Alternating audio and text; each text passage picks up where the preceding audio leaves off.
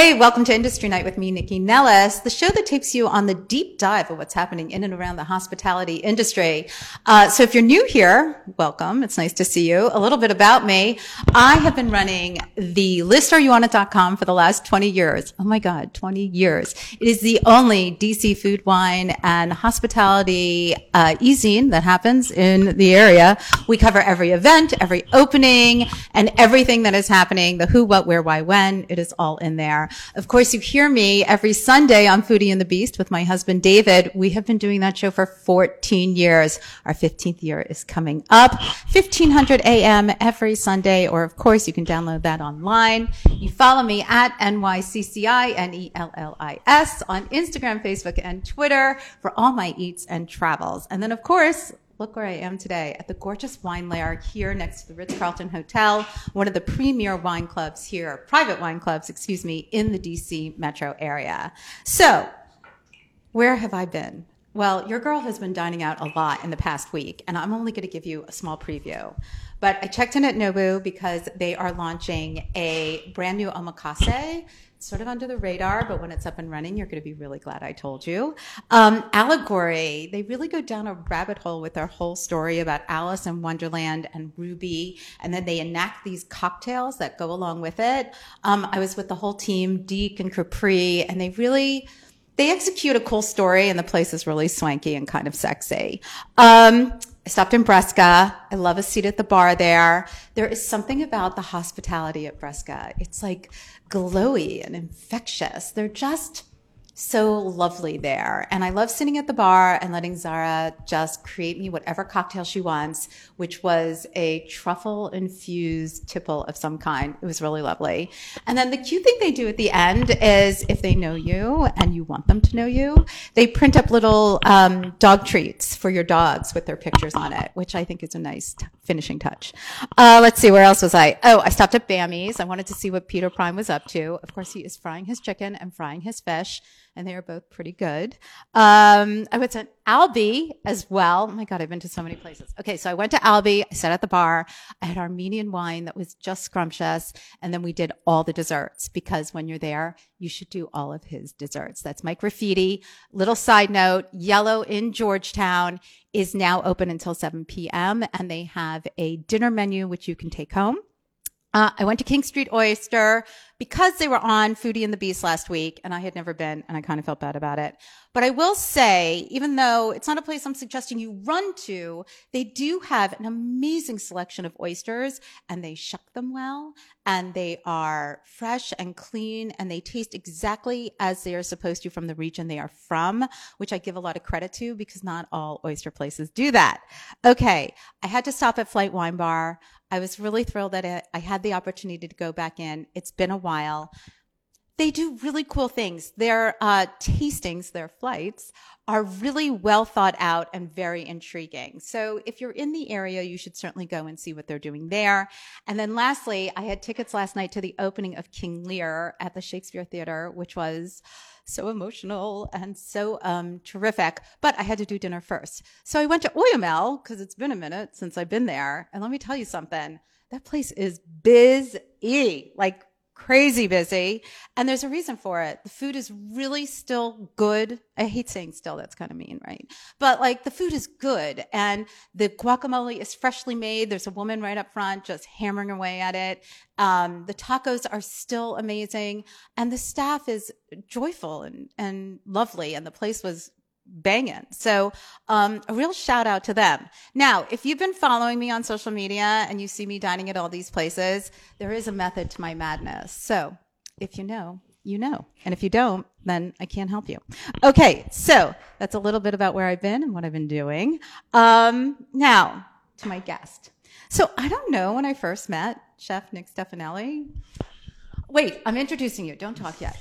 then you can talk. So it was a long, long time ago. We were both younger and a lot cuter. But um, I think it was when he was helming Ashok Bajaj's Bibiana in Penn Quarter.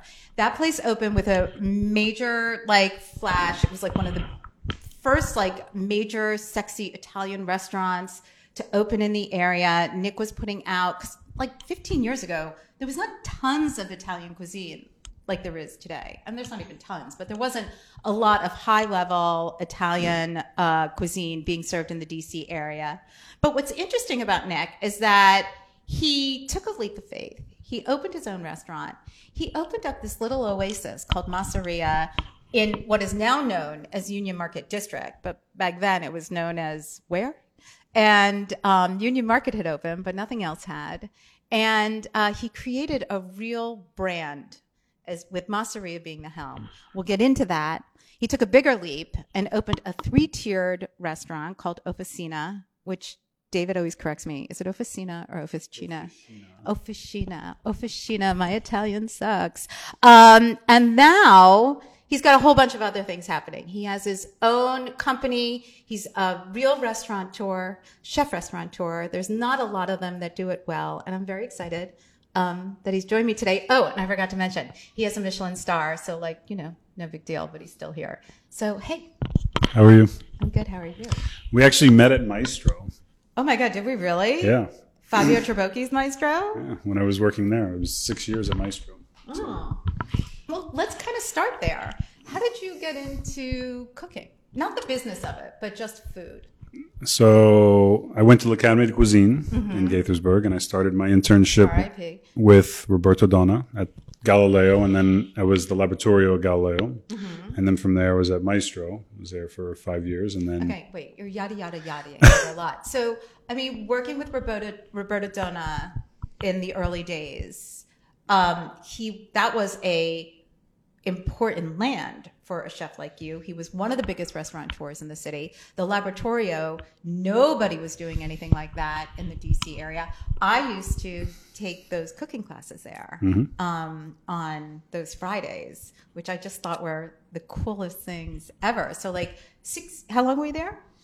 I was at Laboratorio for two years. Okay. Um, and did um, you feel that it gave you the foundation that you needed? Oh, it was it was a great experience, and that restaurant was a very special restaurant in DC.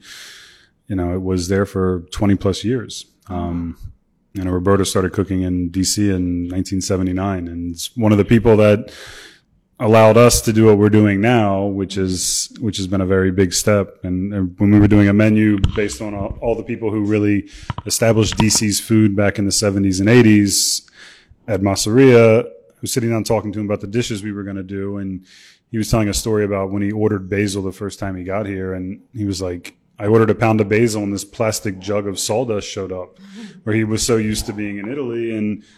You got a pound of basil, where a lot of people now take advantage, take for granted the fact that we can just pick the phone up and the freshest and most beautiful things show up at our doorstep. Or in our markets. So. No, it's a huge change. And I will tell you, I, I forgot that you were with Roberto Donna but he is also who launched. Um, I mean, he didn't launch it, but it is because of him that the list exists. There you so, go. So I know, isn't that amazing? Um, I owe him a debt of gratitude, um, which I have given to him on multiple occasions, I must say. Okay, so you start with Roberto, you get your foundation there, and then you go and work for Fabio Trabocchi at Maestro in Tyson's Corner. So, I mean, at that point, Tyson's Corner is like outside the city. You know what I mean? It's not continued, considered really part of the DC metro area. But Maestro was this real rare bird in a Ritz Carlton hotel doing a real, um, I don't know the Italian word for it, but what it's, it was a tasting menu. Mm-hmm. I mean, it was. I remember when I sat down with Roberto and it was time to move on to the next thing. And I was like, where should I go? And he was like, you either go to Citronelle or there's this new place that opened up in Tyson's Corner called Maestro. I don't know the chef that well, but those would be the two places that I would say, or you have to leave the city. Mm-hmm. And being Italian, I went to Maestro and started Plus, cooking Michel there. would have beat you up. he was really nice to me, but he wasn't really nice to a lot of people. Uh, and then I was there with Fabio for six years and left, and we moved to New York and did the reopening of Fiamma together. And then I didn't know you did Fiamma with him. Mm-hmm. So wait, let's just talk about what he was doing at Maestro. I mean, Fabio is known now, obviously, for Fiola Mare and Del Mar and his Sfoglina. Um, but Maestro was, you know, before people were doing like tweezer cooking, it was tweezer cooking. So can we talk about sort of what that added to your cooking knowledge and how it sort of got your juices flowing for what you wanted to do?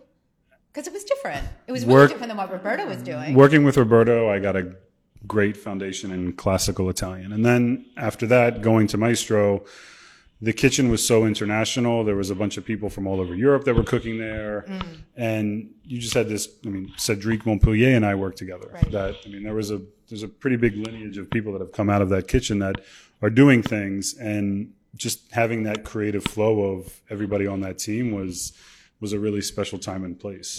Um, and we got to touch all kinds of beautiful ingredients and learn about things. It, it was, it was a great next step that took everything to the next level. Now, did he take you on R and D trips? Was that something that Fabio did? Because you know, nowadays I think there's more of that. Was that big back then? We were doing a lot of traveling for cooking and events, not so much R and D stuff. Okay. Um, but we would always have, we had similar to what we have at Masseria now, but we had a closure in January, a closure in July, and a closure in August. And a lot of those, like I went one August for my summer vacation, I went to work at the French Laundry. So you went and did stages on your on your time that you weren't working because you were continuing to push and drive and and continue to grow so you could bring back new ideas and new pieces and things as as we're all putting everything together. So Well, was he a big collaborator? Would you come back and be like, you know, I was at the French Laundry and this was you'd bring ideas and you would always bring up dishes and ideas and things would come into the menu. They tangent in, they tangent out. So Mm-hmm. it was a as a working atmosphere, it was a really great time to be. Well, and plus when you were at French Laundry, that was probably like, I mean, not that it's still not at the height, but at the time, it was When I staged there, it was after the first remodel in 2004, five, Okay. I think it was. So So, it's really like at its height in that it wasn't. I mean, there's just so many more restaurants now. I feel like that are high level compared to mm. 20 years ago. You know, financials are changed. People have more access. Food Network. You know, it's a more educated consumer out there than it was. which is great because when I when I started cooking, DC was not known for its food. Well, so actually, we can go down this rabbit hole a little bit before we continue more on you. But I always use Roberto Donna, Michel Richard, um, and Jean Louis as examples that DC did have a dining core, but the breadth and depth of the city was only this big. I you mean, didn't have neighborhoods. There wasn't the diversity. There wasn't the Exactly.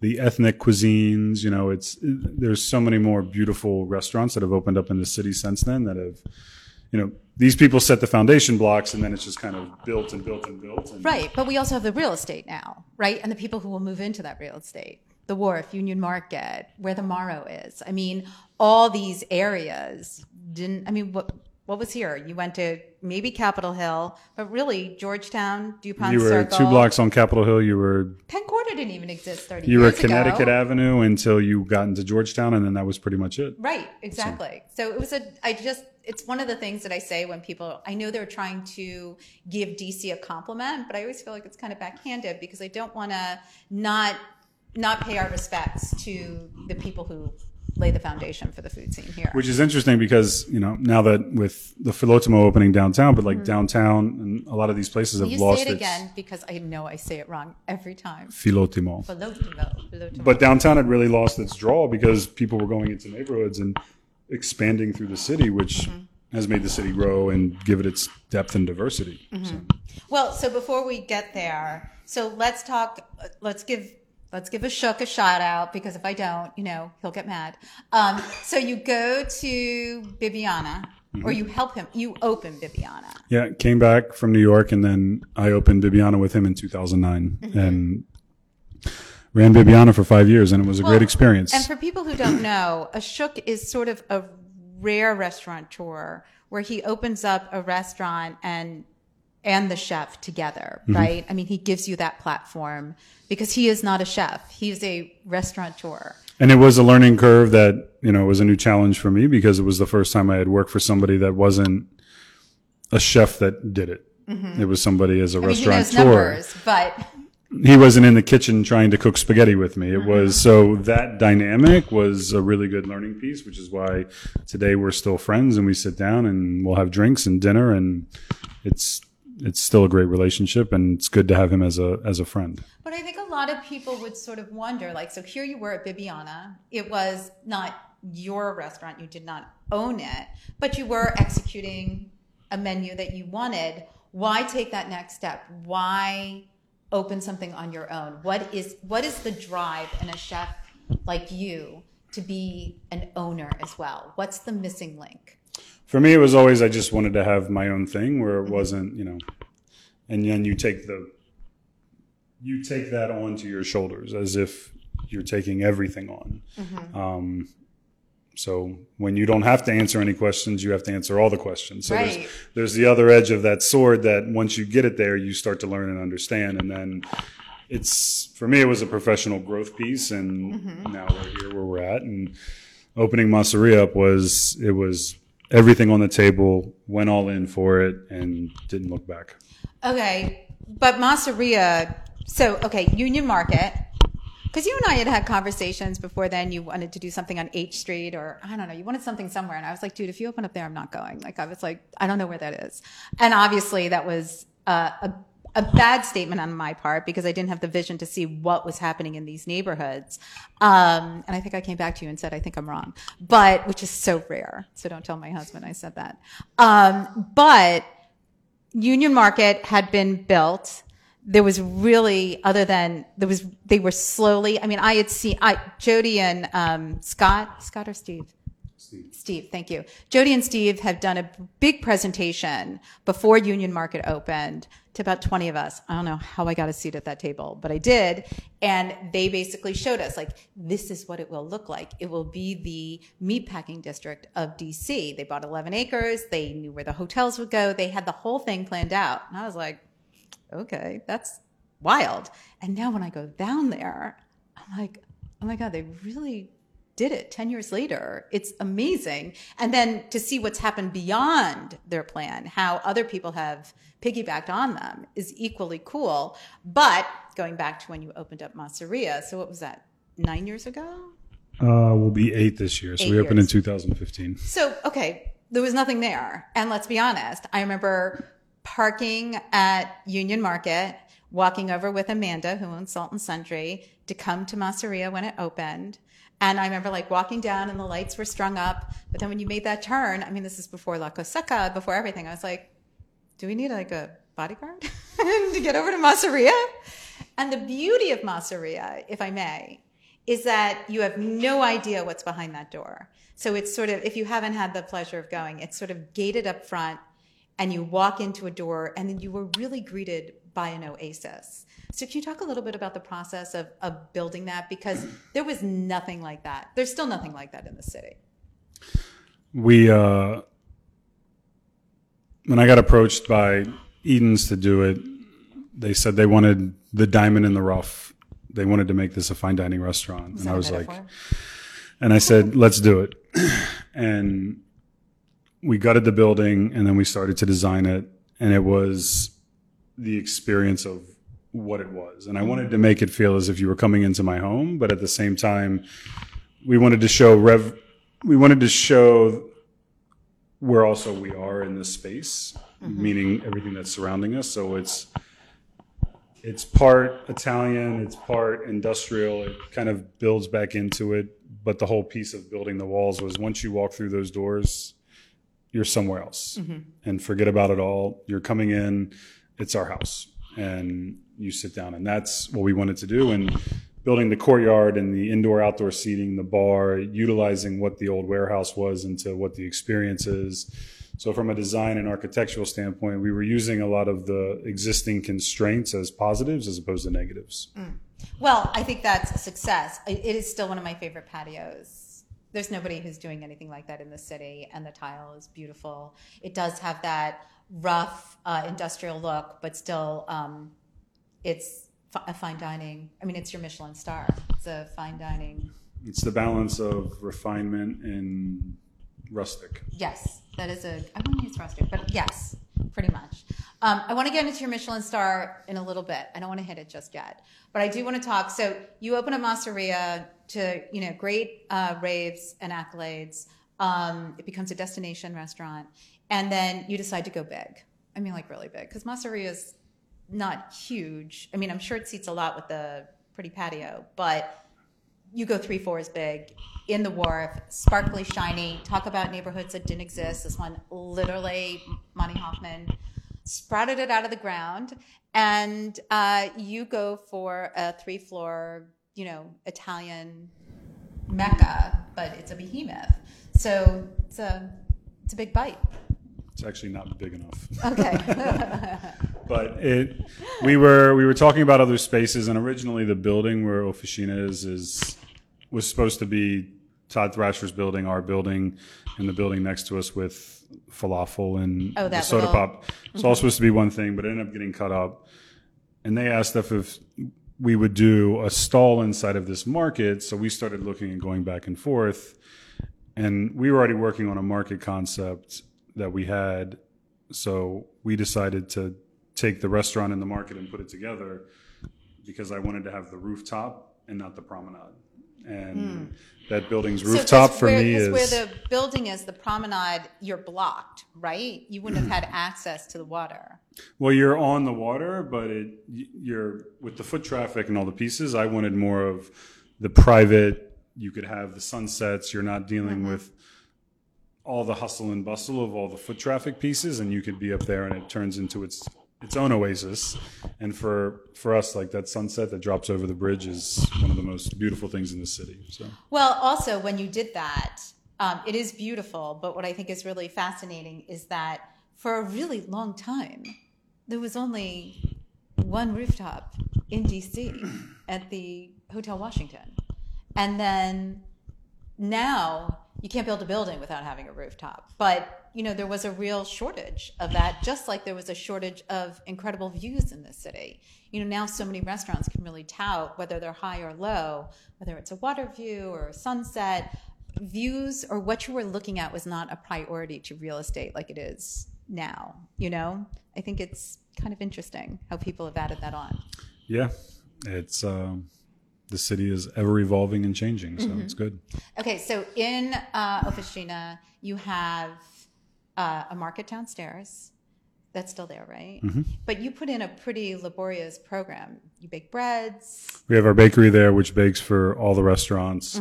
We have our butcher shop. We have the market, retail wine store.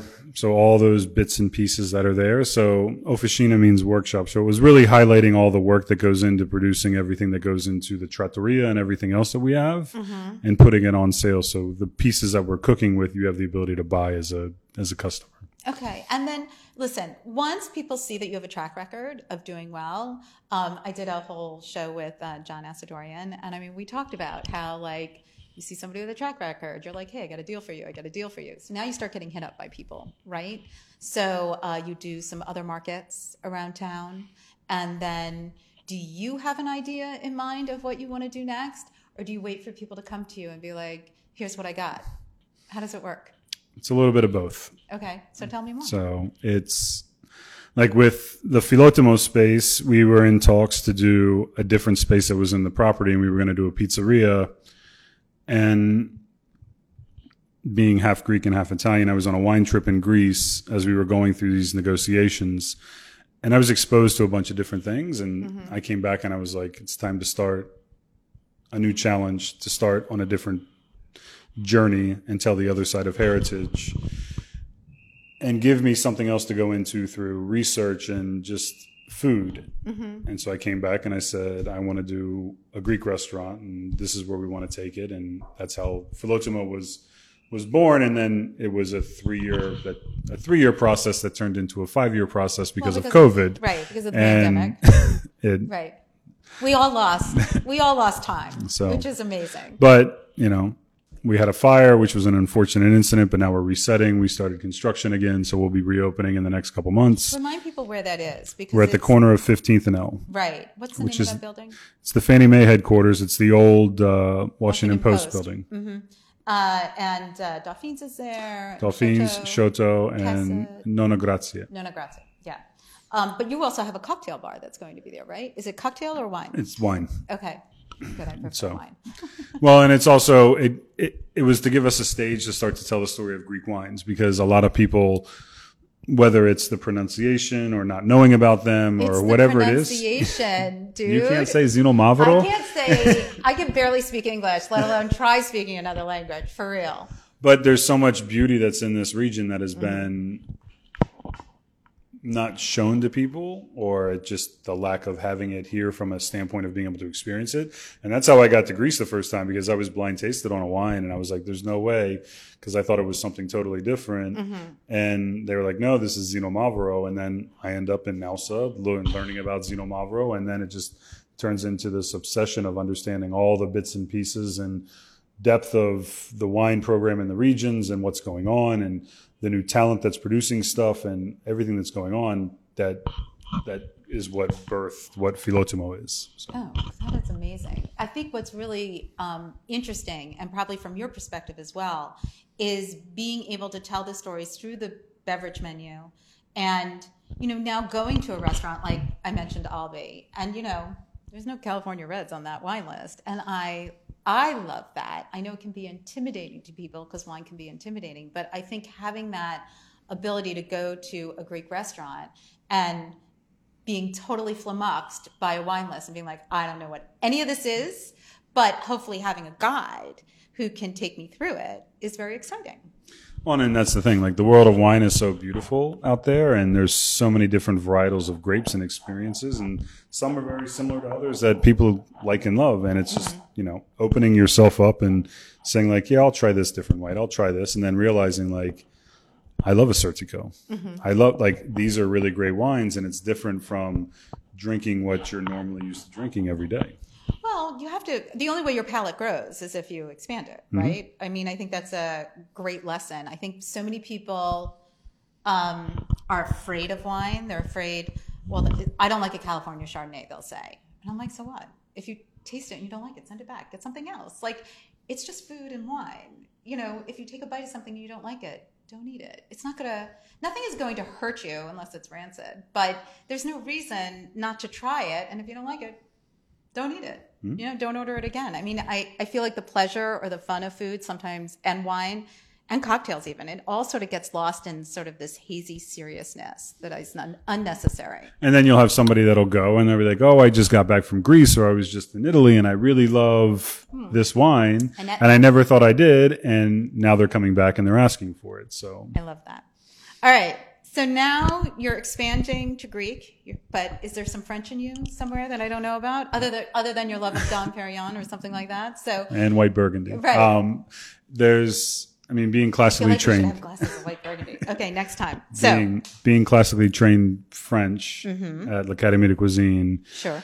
We were called at the beginning of the pandemic and were offered this hotel project that was coming up down the street from Masseria, and we had Mm-hmm. on pitched the it. other side of Florida Florida, Avenue. right? Right. So it's sort of in this area for people who don't know. Like when I drove there the first time, I was coming up from the Navy Yard, and I was like, "Where am I?" I didn't know. I was like, "What is going on? Where am I?" Because I had not seen the expanded growth of the Union Market in that direction, which I mean, obviously makes sense, but I just wasn't. I just wasn't prepared for it.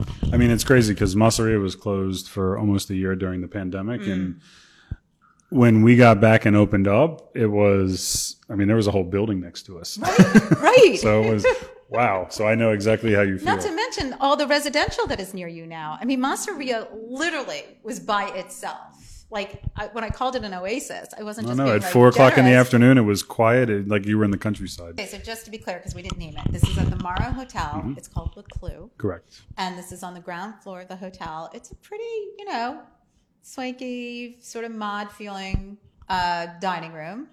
Um, and you're executing this. Would you say brasserie is incorrect? Do you think it's higher end than a brasserie? No, I mean, it's, for me, it's all the food that I love in the classic brasseries, but then there's also this new age of cooks that are coming out that are doing like Septime and places, uh, Bistro Chez L'Ami. And it's, you know, you have all this different food that's coming out that's an evolution of what the classic bistro and brasserie is. It's mm-hmm. going that I've seen elevated. that was just, it's the next step, right? Mm-hmm. It, and that's what we wanted to bring to the forefront for what we're doing at Le Clou. Okay, so talk about the champagne cart and the cheese cart. What? How do you want to integrate that into the dining Experience? I want you to eat and drink all of it. well, the champagne cart's going to be rolling around. We're going to do it's eight champagnes by the glass, so you'll have different variations. The cremants, you'll have the the the grower champagnes, and then you'll have the big tete de cuvées. So you get to have the different experiences of it, whether it's at the beginning of the meal, during the meal, at the end of the meal, and then the cheese trolley for me. I just I love cheese and we're flying in a bunch of different French cheeses from around France, um, some seasonal, some staples. So really highlighting the beauty of what that is. So they will be French. It won't be like local. It's No, it'll be all specific French. French. Oh, I love that. Okay, but then um, you're not stopping there because you're a busy guy. So you're taking over the Morrow Hotel and opening up different things. yeah, so we were doing the whole entire hotel. We're doing all the food and beverage operation for it. So we have the restaurant, the Clou, we have in-room dining, the banquet program, and then we have the rooftop that's opening up, and then Vesper. Okay, so talk because I've seen both. So talk the rooftop and what that activated once opened will look like, and um, and the non-pool, not cool. And um, can we talk about that? Because that's that truly stymied me for like a while. Like gonna- I talked I'm to people about it. There's a, there was going to be a pool up there in its original, It was a pre-design from the original hotel design that ended up but it was like a, a bucket, basically. It was like you could put, I could put my toe in there and it would be full. That would be the end of it. Um, so what is happening at the roof? So as we were, called? as we were, it's upstairs at the Morrow. Okay. Um, it's going to be open every day. And as we were talking about the rooftops, this rooftop for me is a great piece of DC because Mm-hmm. you're overlooking the train station. You get to see the whole east side of the city, RFK, while it's still standing. Mm-hmm. And then you see the monuments, the Capitol, and everything else. So you get a full kind of 270 degree panoramic of, Mm-hmm. of what DC is. Um, and it's just going to be a great place to hang out. Is it just a bar? It's a bar and it's going to have light continental fare to it upstairs. Just snacks or Snacks, a burger, Okay. Mm-hmm. shrimp cocktail. So, you know, it's it's a place to you can start before dinner, come after dinner, kind of move your way through the hotel and go in and out. And is the beverage program an extension of what you're doing downstairs? Like, is Le Clou basically an extension? I mean, is the rooftop an extension of Le Clou? All different programming. Whole different programming. Okay. And then let's talk about Vesper, Mm-hmm. because that place is pretty cool. So this is on the second to top floor? Where This is is on it? the 11th floor, one Okay. one floor down. Because you would think that you would make the rooftop Vesper, because you know everybody wants a view, but you're doing something completely different here. So let's talk about the concept. There was a space as we were going through the design of all the F&B outlets that would have been a club, could have been this, could have been private event space, and really didn't know what was happening. And Benjamin Sinclair, who was one of the guys that worked I worked with on the project, was part of Faena when they opened up, and we went to go meet down there. And the living room at Faena is just a really beautiful place, and the inspiration of that music programming that happens there stemmed into the conversation over a glass of white burgundy that, mm-hmm. that went into the creation of Vesper, and wanted to do something that starts to bring live music back to DC, but in an intertwining a DJ and it can be a saxophonist, can be a violinist, could be a salsa band, could be the programming is going to vary so much back and forth. Mm-hmm. It's going to be a phenomenal cocktail bar. And then as we went through kind of the inspiration of what the room looks like, it was inspired by the Miu Miu store that I saw in Porto Cervo because it was one of the most amazing things. It's all blue with mirrors, and that came the inspiration piece for ink to design it. And it's it's a really special and beautiful place. So how do people utilize it? Like, what's your vision? People go to Le Clou, go up there afterwards. People start at the rooftop, go to Le Clou, then just go come to to Vesper. Vesper. Just, I mean, it's and that's the thing. It's watching the evolution of how the hotel and the life all comes together is is going to be the fun process over the next six months to a year as it all comes comes into into full operation. But I guess my question is, if you have live music and it's on the 11th floor, is there any concern about, like, do you have to stop at a certain time because it's a hotel or because you're in a residential area? How I mean, does that work? ACDC's not playing. It's No, I so know, but you know a- what I mean. Well, and Vesper's closed. It's a closed room, Mm. um, and then the rooftop is the rooftop. So we're dealing with our normal Noise. noise issues. Mm-hmm. Um, but no, it's just going to be a really fun place. Vesper will have its own reservations, its own dedicated page, its own operation to it. Um, it's What's the beverage seats. program? Like, what's the beverage program there like? What's the, is there food as well? Like, what's the, There's food. It's going to be the food that's going to be in Vesper is going to be all grand hors d'oeuvres and caviar service. It's more about place a place that you can come and have great cocktails and snacks to go along with it. It's not Okay. going to be full dinner. Okay. because it's more of the vibe and the atmosphere of what's going on. Mm-hmm. So as we're putting the programming together, some nights it could be two showings, some nights it can just be all the way through. So it's going to have this ebb and flow of back and forth. Cool. And then I think I recall you saying you were going to do a tea service. And then tea will be Saturday, Sunday. So Okay. 11 to 3, we'll do champagne and tea service. Right. You know, I love tea service. High tea. Um, can I ask a question though about the addition of champagne with tea service? Mm-hmm. I mean, you know, I love my bubbles, but like, if I'm drinking tea, why am I also drinking champagne? I don't get it. So for me, tea and champagne on this in this atmosphere, because music will also be involved, because Mm-hmm. that's the core foundation of the room. It's not just your classic tea service. Okay. Because if you're going to bring So I should get people, a buzz. I should get a buzz from the caffeine and from the bubbles. I mean, what are you drink- suggesting You can Nick? drink tea all day, Okay. but somebody else might not want to drink tea. They can have champagne. So you have the option because there's another champagne trolley for upstairs Mm-hmm. that will be able to roam through the room as you're going through tea service. Okay. I mean, that makes sense, but it's, it's a pairing that I see and I'm always sort of, I'm always like, I don't, I don't get it. I mean, I'm happy to drink both, but I feel like I'm double fisting and it feels weird. Nobody's saying you have to do both. I know, but I pick one or just, you other. know, I'm not a rule follower at all, but like, I'd like to know what's happening and why. Okay. So let's jump back a little bit. So we have all these businesses happening for you. Um, your growth has, you know, really in the last 10 years has taken off. You get a Michelin star. What is that like? I mean, was that ever something that you were like, one day I will X? Um, were the, was that part of the plan? I mean, DC didn't have Michelin until 2016, but once it was here, were you like, yeah, I'm getting that? I mean, tell me how that worked for you personally, and then I'd like to hear sort of professionally how that, how its effects manifest. So when they announced the guide, I think it was June or May when it was there were like new guides coming out for DC, and everybody at Masseria was like freaking out, and I was like, guys, like either we did it or we didn't. Right. Like it's They've not- already been here. like you're not writing a guide in two weeks, right? Mm-hmm. It's, it's already done, mm-hmm. and we didn't know what to expect when we opened Masseria up. The whole goal was always to be the best restaurant and focus on all the aspects of what we're going to do to make that and work on it every day. And that's what we've continued to do going forward. Mm-hmm. And there's always and there's been there's always a really great evolution. You know that's why for me when i go out to dine i like to go back to restaurants that have been open five years eight years seven years. It's not just always like oh what's the new restaurant that's opened up in this city or what's this? It's oh i came here three or four years ago.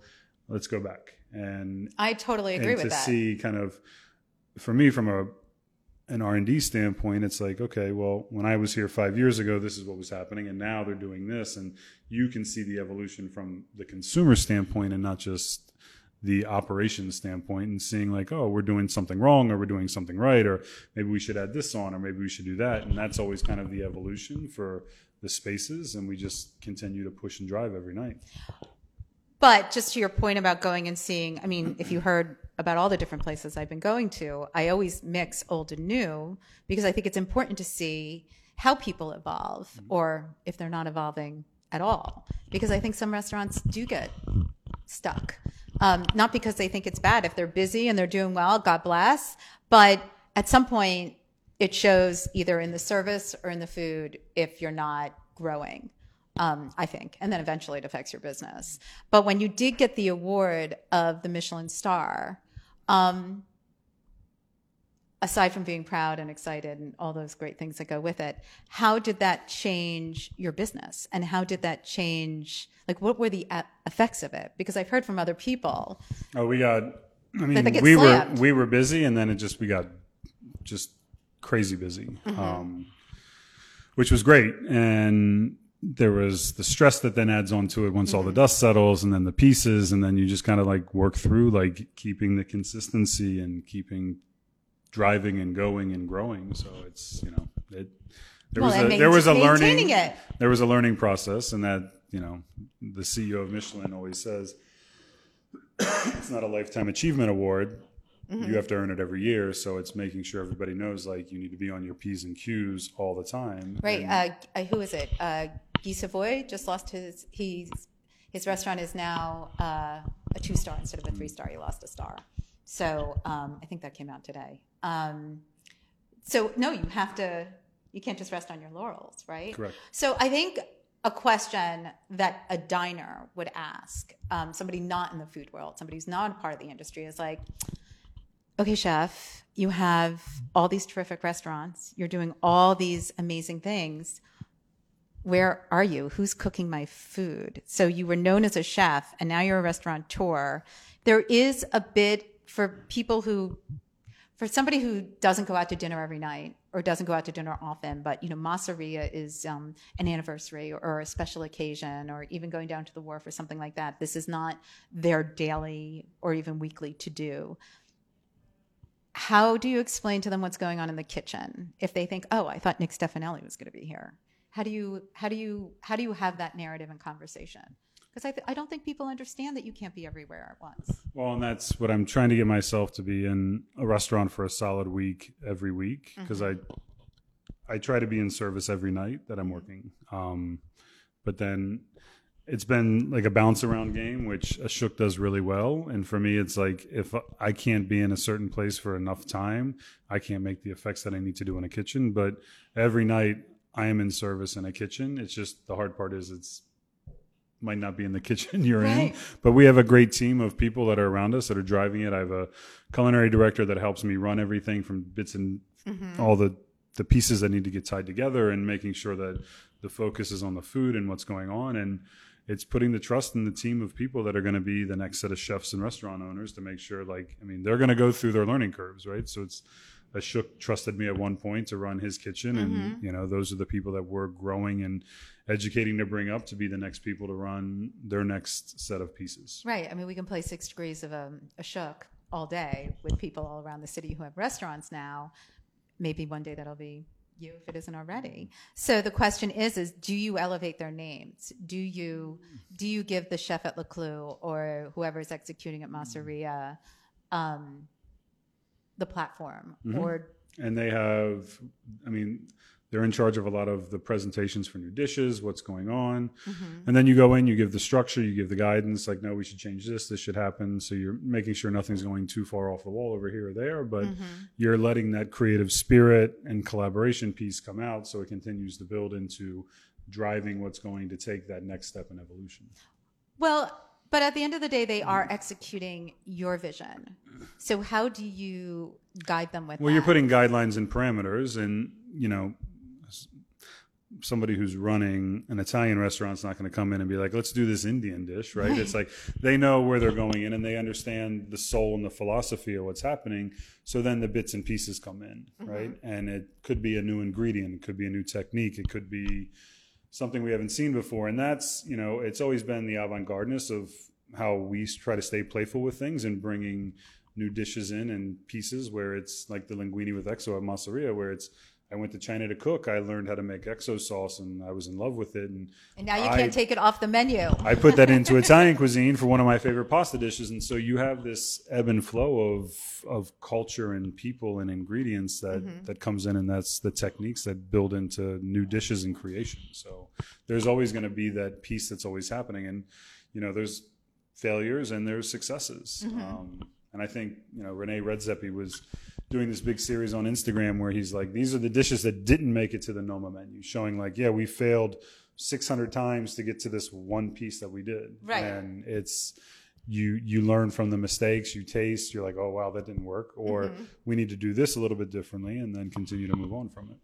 And then how do you extend that into the hospitality or vibe that you want in the restaurant? Um, I mean, aside from the massive staffing shortages that still exist, um, not just locally in the DC market, but all around the country, how do you train your staff at each of these locations the sort of what the experience should be for every diner? Like, how do you how do you affect that? It's a daily thing that happens in lineup. It happens when you're interacting on the floor. It happens in family meal. There's always a constant build in, and when new people come in, having the people that have been a part of the team help mm-hmm. to grow them and bring them into understanding what's going on here, the nuances of why something is done this way as opposed to that way, and. Mm-hmm you know and then some people that come in from other restaurants or from other professions are able to bring in different ideas that can be integrated into different things mm-hmm. but is there an overall is there an overall feel at all of your restaurants and spaces right now that you're like when people come in here they're going to know it's a nick stefanelli restaurant because of x is there something that you think is happening or that you're trying to feel so that it has that feel or you're like no no no everybody comes into each restaurant and has their own experience in it. No, I think music's a big piece of what we do. Mm-hmm. The touches on the table. I mean, napkins are a very big pet peeve of mine. So the linens that we purchase, it's and then there's just the small touches. Whether I mean, when we open a new space up, we must go through like 600 water glass samples because it's like, what is that right water glass? Is the, the color? How does it look when it's set on the table? What is what does it feel like in the hand? How does it? But you want them all to be different too. You don't want it to feel like you're walking into the same space. So mm-hmm. everything has an evolution to it. Well, and I will tell you what I do appreciate because not all restaurants do this, and it's such a pet peeve of mine. If so, every listen, all the servers at all the restaurants around the city are really eager to give you your water, which I love because I drink mass quantities of it. But I prefer sparkling, and there are a lot of places, and I know it's a money thing but they don't have different glasses for sparkling versus flat. Or, I mean, it's just as simple as putting a coaster under it, but a lot of places don't do it. So an over eager server just you know, just just pours something into like, something no, else. dude, it's or miss. That's um, something else. So anyway, um, I appreciate the attention to detail. All right, so um, I think we're done here. Okay, we hit it. We did a good job. All right. Why don't you tell everybody where they can find you either on Instagram and where they can check out all your restaurants? Instagram is Nick Stefanelli, and then all of our restaurant pages Masseria, Officina, Philotimo, and Le Clou. And you can come to all the restaurants every right. night of the week. Oh, and when is Vesper opening and when is the rooftop opening? Rooftop opens March 21st. Vesper is opening in May. Okay, so. terrific. Well, thank you so much for joining me today. I loved going down this kind of like rabbit hole with you on everything. All right, I have to do my last like wrap up here. I just have to find what I need to say. Okay, so Everything you heard here today can be found on the listareyouonit.com. I mean, no duh.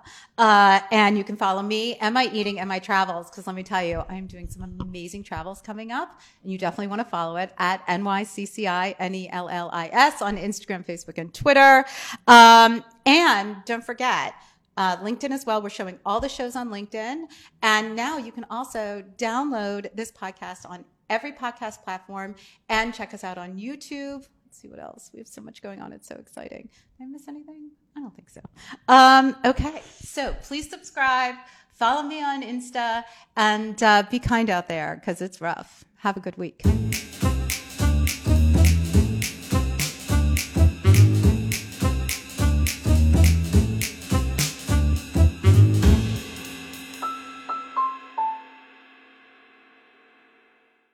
Produced by Heartcast Media.